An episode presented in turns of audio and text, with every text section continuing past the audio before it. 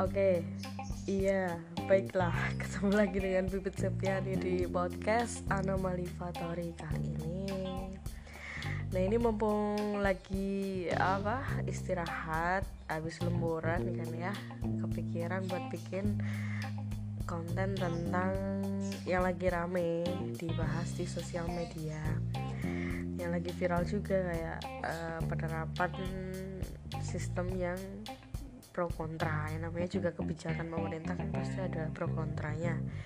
Cuman kali ini benar-benar menarik. Saya pengen nulis di blog tapi kayaknya udah males nulis apa ya. Saya nulisnya puisi kalau terus gak pernah tulis ya bermutu gimana mau ngerampungin tugas akhir ya intinya gini sih um, tentang zonasi di penerimaan uh, penerimaan siswa baru. Nah, itu kan ada pro ada kontra ya. Namanya kebijakan, ya pasti ada pro dan kontra. Nah, kalau saya, saya tim yang mana nih? Saya harus positioningnya yang jelas antara tim yang pro atau yang kontra. Melihat masa lalu saya yang pernah saya alami dulu waktu sekolah, zaman-zaman sekolah, saya tipe saya uh, adalah kategori orang yang pro terhadap sistem zonasi ini ya, terserah ya nanti kalau ada yang nggak setuju dengan saya itu sah saja karena nggak bisa kan kita memaksakan seseorang lain untuk memiliki isi kepala yang sama dengan apa yang kita miliki. Mau setuju terserah. Nggak juga terserah. Yang jelas gini. Yang jelas tuh sistem zonasi ini kan bentuk kayak pemerataan sekolah. Jadi udah nggak ada lagi istilah sekolah favorit dan sekolahan favorit. Itu harapannya Pak Muhajir Effendi kan yang menteri kita ya sebenarnya tujuannya bagus jadi menghilangkan stereotip adanya sekolah yang favorit. Kalau dari segi uh, keuntungannya ya, sebenarnya gini susah ya. Yang namanya mengubah persepsi atau mengubah stereotip yang sudah berkembang sejak zaman dulu kala sejak zaman purba kala pokoknya apa pikiran-pikiran kolot orang masyarakat kita ya udah membentuk stereotip itu susah buat diubah. Serius. Kayak mengubah persepsi guru BK adalah polisi sekolah. Itu dari dulu sampai sekarang itu masih melekat di orang-orang BK ini. Bimbingan konseling ya kan bawaannya kalau lihat guru BK tuh pandangannya pasti ini galak nih kalau nggak galak dia pasti rese kalau nggak rese ih tukang polisi sekolah ini mah. Kayak gitu. Padahal gak gitu loh sebenarnya BK tuh. Pokoknya itu masalah stereotip aja yang harus diubah tujuannya bagus untuk pemerataan pendidikan. Jadi nggak ada tuh sekolah yang santai-santai mentang-mentang siswa-siswanya udah pinter guru-gurunya sibuk penelitian guru-gurunya kayak ya nyantai juga karena siswa-siswanya kan udah pada pinter-pinter ngapain lagi gitu lah. Terus dia nggak usah ya memang ya namanya juga mereka mencapai sekolah yang berprestasi itu kan mencapai uh, apa kategori favorit itu kan juga nggak mudah sebenarnya. Susah saya yakin. Tapi kita lihat lagi itu mem membuat masyarakat kita itu kayak uh, kayak berkompetisi untuk memasukkan anaknya ke sekolah itu loh, sekolah favorit itu. Dan kadang kala kompetisinya itu pakai cara-cara yang unfair yang nggak adil gitu loh yang nggak jujur. Nah itu kan bahaya juga ya walaupun masih banyak sih penerapannya di sisi sekarang di saat ini. Tapi menurut saya ya ini satu langkah yang bagus dan menurut saya juga ini dobrakan dari Menteri Muhajir Effendi yang unik yang yang solutif buat saya sih versi saya okay. dan ini kayak membahas serba-serbi zonasi dulu. Sistem zonasi ini kan terbilang baru ya dari dimulai dari tahun ajaran tahun kemarin tahun 2017-18 ya. Menteri Mendikbud ini tahun 2017 ya, aturannya. Jadi siswa itu cuma bisa daftar di sekolah berdasarkan zona wilayahnya. Dilihatnya itu dari kartu keluarga kartu identitas nah misalnya. Gitu. Nah kalau dulu kan masih yang ini ya mengandalkan tes seleksi prestasi ujian nasional hasil uang dan sebagainya. Nah terus pembagian zonanya gimana? Pembagian zonanya kan ditentukan sama dinas pendidikan provinsi. Jadi semuanya emang harus ngikut aturan namanya juga aturan kan. 90% siswa harus berasal dari alamat satu zona yang sama dengan sekolah itu. Ya. Sistem zonasi ini berlaku di tingkat mana aja. Jadi kak sekolah menengah pertama sekolah menengah atas diberlakukan. Tapi kalau SMK belum ya belum diberlakukan ya naik terus apalagi ya sebenarnya keuntungannya juga dari segi siswanya siswa nggak usah jauh-jauh kan ya sekolah. Jauh-jauh tuh buat apa? Buang-buang waktu di jalan. Ya kan? Ya kalau sekolah kita cuma 5 menit 10 menit dari rumah kan asik gitu. Kita nggak usah keburu-buru berangkatnya ya kan? Nggak usah ngerepotin orang tua jalan sendiri juga sampai. Gitu kalau dilihat dari ya hal-hal yang sederhana saya karena saya adalah korban sistem yang dulu yang belum ada ini zonasi ini. Saya sih cuma bercerita aja pengalaman. Nanti bis barangkali bisa jadikan apa inspirasi atau ya bukan inspirasi tapi kita bisa lihat sisi positifnya bareng-bareng. Dari segi itu sekali lagi ya saya tegaskan melawan stereotip masyarakat itu susah. Minta ampun susahnya. ya udah kolot sih pemikirannya apalagi yang pertama ya. Masa lalu saya. Saya SD kan di SD kalau SD kan masih yang SD negeri ya. Dulu kan belum ada SD swasta yang akhirnya bisa membuat SD SD negeri ini bangkrut atau tutup. Dulu belum belum separah itu ya. SD negeri masih jadi favorit kan daripada swasta. Di SD negeri itu saya terkenal anak yang nakal bahkan sering membuat guru tuh kayak jengkel sendiri. Saya berkali-kali ya pengen di ini ditinggal kelaskan oleh guru. Tapi berkali-kali pula orang tua saya datang ke sekolah memohon-mohon kepada guru untuk menaikkan saya menaikkan kelas saya. Cuy, nakalnya luar biasa. Saya tuh di sekolah dasar. Sekolah dasar itu udah yang ya mau kalau mau belan-belan belan sekalian lah ya nggak apa-apa nggak masalah ini kan masa lalu kita bisa belajar dari situ. Kayak saya curi orang curi uang orang tua sering. Apa bosi sering sama anak-anak kelas tuh. Bersikap bosi gitu loh traktir traktir gratisin apa bayarin apa gitu. Ini pakai uang curian dari di orang tua itu. Ya gitu saking nakalnya ya sampai semua guru. Saya kan biangnya masalah biangnya masalah dan uh, troublemaker di sekolah. Tuh sampai yang hukuman macam-macam apa aja pernah ditampar pakai penggaris. Dulu kan belum ada apa perlindungan anak. Maksudnya ya, ya kekerasan gitu kan masih lumrah ya terjadi di dunia pendidikan dipukul pakai penggaris dilempar kapur dilempar menghapus. Terus apa lagi ya, ya oh ditampar pakai cincin yang ake-ake itu. Saya pernah kelas 6 ditampar sama guru itu dia pakai cincin yang batu akeknya tuh besar banget itu. Wah panas itu ya Allah rasanya. Masih ingat loh saya sampai sekarang pulang-pulang pipinya merah nangis.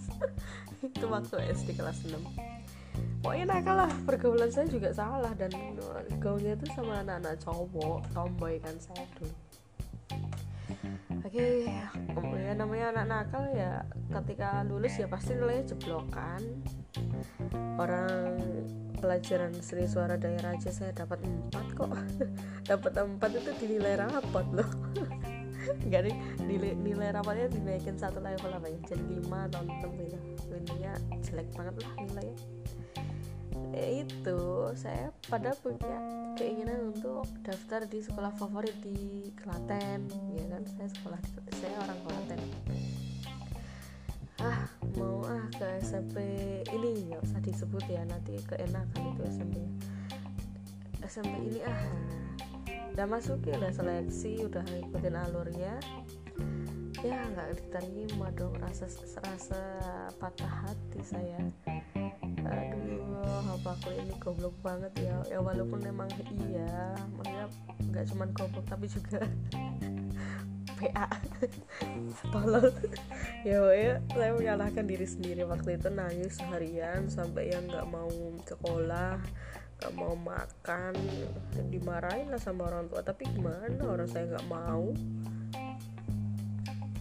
Saya ditawarin lah ke sekolah. Kalau ini disebut nggak apa-apa di eh, MTS Negeri Klaten. Ya MTS Negeri Klaten.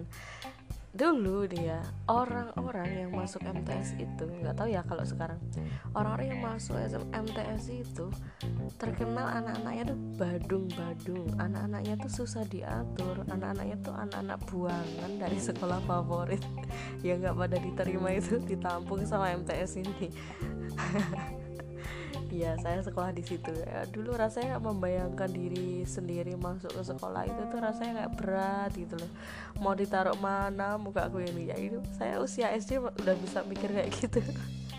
Nggak saya karena saya kan anak-anak yang sering dibanding-bandingin dengan tetangga saya. Tetangga saya kan masuk sekolah favorit yang paling bergengsi lah intinya.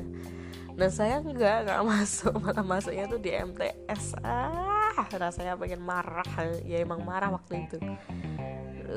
Oke udah masuk di MTS nggak mau sekolah nggak mau sekolah mau sekolah. Saya dulu gitu sampai saking sampai orang tua tuh meyakinkan gak apa-apa ini tuh sama aja.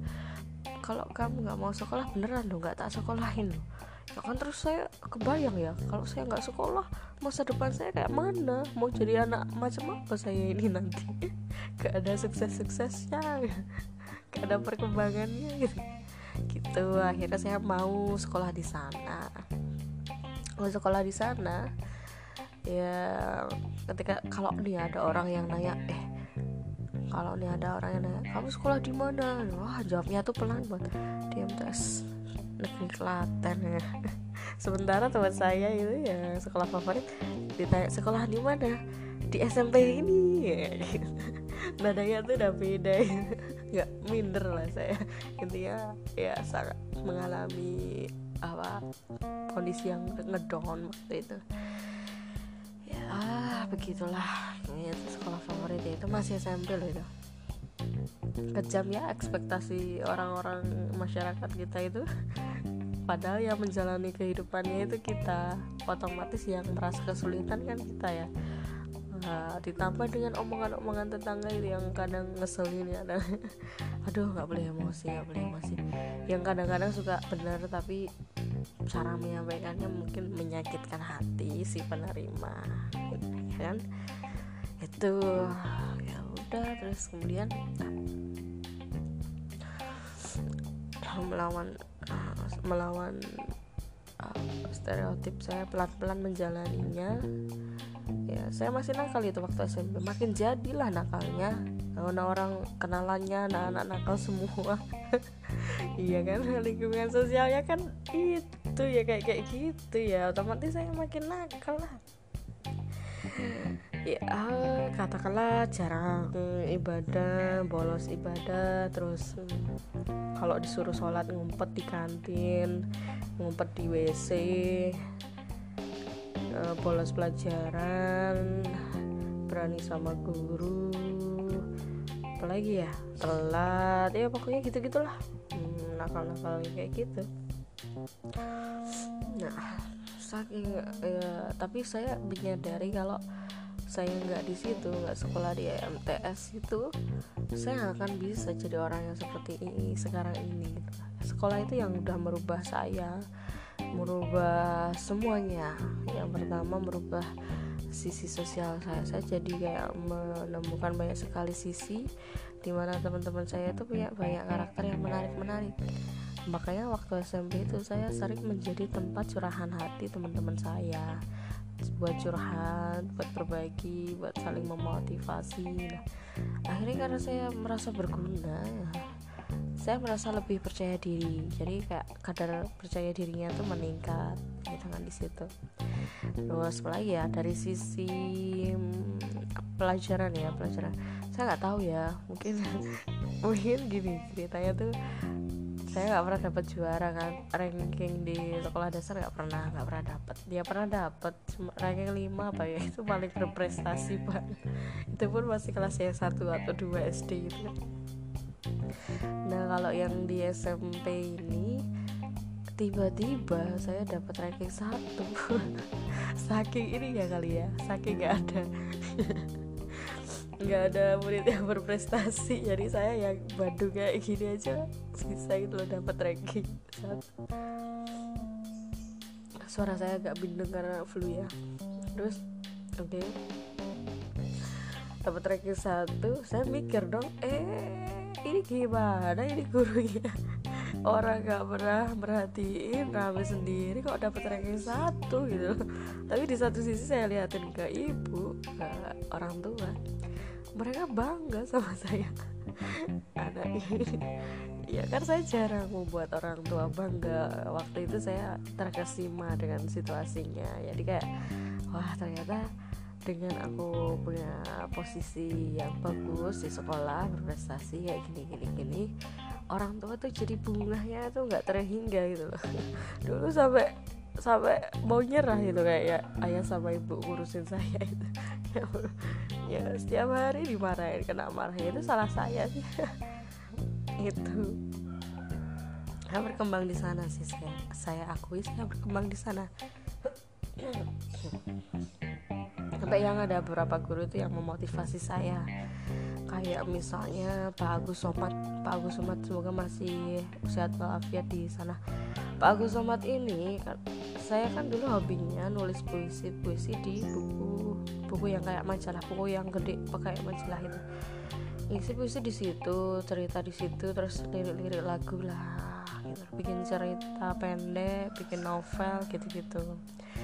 Nah kan dibaca tuh sama anak-anak kelas. Nah, akhirnya sampailah ke guru bahasa Indonesia saya namanya Pak Agus Somat tadi. Pak Agus Somat bilang ya itu buku apa? Novel gitu kan temanku. Aku cuma diem aja. Siapa yang bikin bibit? gitu. Ayo sini sini lihat ya. Dilihat sama Pak Guru bahasa Indonesia itu nah dilihat dibawa dibawa dibawa pulang sama dia. Padahal isinya ada kayak agak ada kayak oh ya. Ada kayak adegan-adegan jahil. Bukan imajinasi jahil itu agak rusuh-rusuhnya dikit. Itu dibawa sama Pak Agus Som berapa waktu setelah dibawa itu beliau bilang ke saya eh Pit ini buku karangan kamu gitu kan. Iya pak gitu langsung ini kata-katanya kurang lebihnya kayak gini ya saya nggak tahu persisnya kayak mana loh kamu tuh kan baru kelas 2 ya? 2 SMP waktu kok kata-katanya udah kayak anak SMA udah kayak anak dewasa gitu? Ini bagus ini. Wes di kena puji kan saya. Saya nggak bisa dong dipuji. Kalinya kena puji udah melayang. Kepalanya kegedean.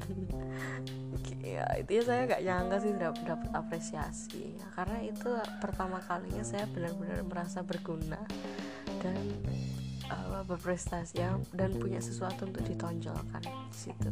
Di situ saya ketemu. Dan ada lagi yang menarik nih di sekolah tidak favorit ini. Di sekolah tidak favorit ini di sinilah saya memupuk keinginan untuk menjadi guru BK kenapa? Karena saya lihat guru BK di sekolah saya dulu guru BK saya dulu tuh tukang menghukum bener-bener kayak polisi sekolahnya namanya juga ikut depak ya departemen agama. Ya menghukumnya masih menghukum hukum yang syariah kayak misalnya hafalan surat terus apa sih um, ya intinya menghukum yang masih suruh ke mempertebal akidah. Dan merubah perilaku. Nah keluar masuk ruangan BK itu sering udah jadi makanan sehari-hari entah itu karena sepatunya yang warnanya nggak hitam lah ikat pinggang yang nggak pakai lah uh, bawa HP lah seroknya diturunin lah bajunya dikeluarin lah bolos sholat bolos ini bolos itu ya itu ya. Banyak banget kesalahan saya yang membuat saya akhirnya bolak balik ke ruangan guru BK eh pipit lagi pipit lagi. Ya itu yang diungkapin sama Pak Guru BK dulu waktu saya sekolah. Sampai hafal kan. Akhirnya saya penasaran dong sebenarnya guru BK itu tugasnya apa sih? Kenapa sih mereka tuh rese sekali ngurusin hidup orang gitu loh? Gak ada benar-benarnya apa ya aku ini? Kok dipanggil ponggal panggil terus kesalahanku tuh apa itu dulu ya. Fase nakalnya di situ fase tobat ya tadi ya waktu kan ya namanya kalau di MTS itu konselingnya itu nggak yang konseling kayak yang saya alami sekarang. Kalau di MTS itu konselingnya tuh kayak membenturkan fenomena yang saya alami itu dengan ayat atau surat. Ya akhirnya saya dapat privat agama di sana mempertebal ilmu agama. Itu membuat saya ternyata bisa tobat ya tobat dari kayak mencuri gitu-gitu ya. Tobat dari situ dan saya berkesimpulan kalau MTS ini sebenarnya dia MTS ini guru-gurunya luar biasa. Guru-guru di sekolah yang tidak favorit itu menurut saya luar biasa pernah teman saya juga cerita dia, sudah mengajar di sekolah yang dulunya sekolah yang gak favorit sebelum zonasi ini diterapin. Jadi dia dia kan pokoknya sekolahan dia itu terkenal dengan wadahnya anak-anak anak-anak preman atau wadahnya anak-anak yang kriminal lah intinya. Saking kriminalnya ya sampai dia pernah dilabrak pakai apa ketua preman Laura ketua preman bawa bawa pengawalan polisi. Diadang di tengah jalan lah dikebrak mejanya gini diancam di gituin lah. Itulah beratnya jadi guru BK temen-temen jadi jangan diremehkan. Apalagi ya. Oh iya tadi ya guru. Guru saya di MTS dulu tuh luar biasa sekali. Guru akidah akhlak tuh ada ajarannya yang sampai sekarang masih melekat di saya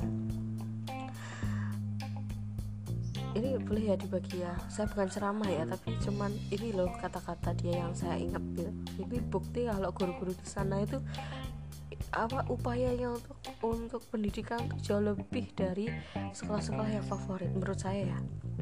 Kayak misalnya dia bilang beliau bilang kayak gini ini Tuhan itu ada karena dia mencipta. Jadi gini gak mungkin ada meja ada kursi. Kalau nggak ada yang mencipta gitu. Ya itu kan namanya juga pelajaran akidah akhlak ya. Kita diarahin buat memikirkan keberadaan Tuhan. Benar gak sih Tuhan itu ada? Dan saya terserap di situ gitu loh. Energinya untuk memikirkan itu, itu luar biasa. Sampai akhirnya terketuk hatinya tuh. Tek tek tek bibit masuk. Oke gak jelas amat ya. Inti itu salah satu guru itu. Yang kedua tadi Pak Agus Somat yang udah pernah saya ceritain. Yang saya barusan cerita itu yang ketiga itu Bu Indah. Bu Indah dulu bilang ini kalau ada yang bisa jawab. Pokoknya dia ngasih soal gitu kan bahasa Inggris di depan kelas. Ini kalau ada yang bisa jawab saya kasih kamus. Ini dikasih dong kamu saya bisa jawab. Semenjak itu saya sering aktif di kelas jadi kayak ngomong sama guru ngobrol sama guru kayak menjawab pertanyaan guru maju di depan kayak gitu gitu ya namanya Bu Indah ya terus siapa lagi? Oh ya pak bapak almarhum Winardi. Nah itu yang bikin saya saya kan nggak suka banget sama matematika. Saya itu musuh bebuyutannya pelajaran matematika. Saya nggak suka sama pelajaran matematika. Nah tapi dengan hadirnya guru ini di kelas itu kayak berubah mindset saya gitu loh. Kok jadi asik ya pelajaran matematika tuh jadi kayak rumus-rumus tuh dibikin lawakan dibikin dagelan dibikin sesuatu hal yang sebenarnya nggak serem kok. Kayak misalnya rumus tabung ini ya masih saya ingat sampai sekarang. Rumus tabung apa? Pak RT Pak RT pi kali R kuadrat bagi eh kali tinggi. Ya nggak sih? Nah ya itu. Benar nggak sih? Pokoknya gitulah intinya. Tuh terus yang bisa saya yang selain hal-hal itu tadi yang bisa saya berubah jadi orang yang lebih baik itu adalah my first love story. Cinta pertama lah ya, ya. Nggak penting sih untuk dibahas. Tapi ya gimana gimana orang yang merasa sukai di waktu sekolah menengah pertama itu adalah cinta pertama yang gak akan pernah saya lupakan sampai sekarang. Uh so sweet. Apa lagi? Oh ya yang sekolah ini kalau dari sudut pandang guru BK yang teman saya itu. Guru BK di sekolah hmm, apa unfavorit ini dia lebih ke teteran ke kerjaannya tuh. Jadi ya namanya juga banyak banget orang anak-anak yang kelihatannya bermasalah ya. Makanya dia uh, butuh tenaga ekstra untuk menghadapi itu kondisi itu gitu. Tak sedangkan guru di sekolah yang favorit guru BK di sekolah yang favorit nganggur dong guru BK-nya siswa-siswanya kan udah pinter-pinter semua ya kan? Lagian ya sekolah apa sih kenapa sih harus disekat sekolah favorit sekolah non favorit? Jadi sistem ini tuh sebenarnya membantu kita loh. Selain kita lebih deket sekolahnya dari rumah kan kita juga bisa mencegah hal-hal yang tidak jujur di sekolah ya. sekolah itu kan proyek besar. Proyek besar dalam artian masih bisa main uang kan di situ. Nah itu mencegah uh, menteri pendidikan mendikbud kita itu berusaha untuk mencegah adanya monopoli di tataran sekolah meneng sekolah gitu sekolah favorit itu tadi. Nah, misalnya kalau di Kelaten cuma ada dua sekolah favorit ya nah ini bisa loh dijadiin dua poli ya, dua sekolah favorit ini. Kayak apa namanya kayak dugaan dua poli Garuda Indonesia dan Lion Air. Tapi itu kan masih dugaan. Tapi kalau yang pendidikan ini saya yakin pasti ada kayak gitu. Terus apa? Apalagi oh, plusnya sistem zonasi ini juga bisa dijadiin kayak gebrakan gebrakan untuk membongkar kasta kasta di pendidikan. Saya nih kalau dulu hmm, saya sebut ini salah aja SMPA SMA SMPA ini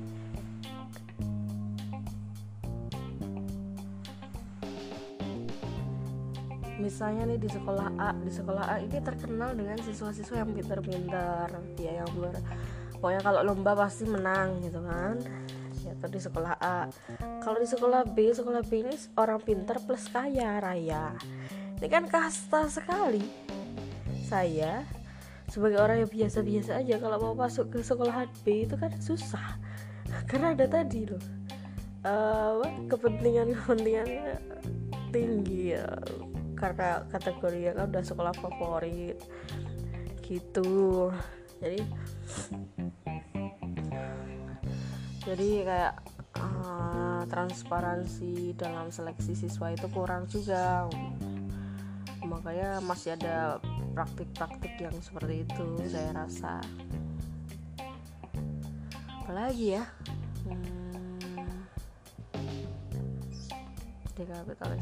adanya diskriminasi? Iyalah pasti ini ada. Uh, terus dan kok ini penerapan sistem zonasi ini sangat tepat untuk menggugat menggugat sistem yang dulu menggugat tentang stereotip di bidang pendidikan. Ini langkah yang bagus dan harus kita apresiasi dong. Namanya kebijakan itu kan pasti udah dipikirin berkali-kali. Pikir panjang nggak cuma sekali dua kali gitu kan. Makanya harus kita uh, apa harus kita kawal sama-sama kebijakan ini supaya apa yang jadi tujuannya itu benar-benar tercapai. Gitu aja sih. Kita gitu aja ya. Panjang lebar nih udah 30 menit ngomongin soal zonasi. Terserah ya kalian mau yang pro apa yang kontra saya cuma menyampaikan unek-unek dari apa yang pernah saya alami. Uh, intinya ayo kita dukung kebijakan pemerintah dan mengawal. Mengawal tuh artinya ya kalau ada yang salah ya kita baik-baik kasih kritik dan masukan bareng-bareng itu aja. Bye bye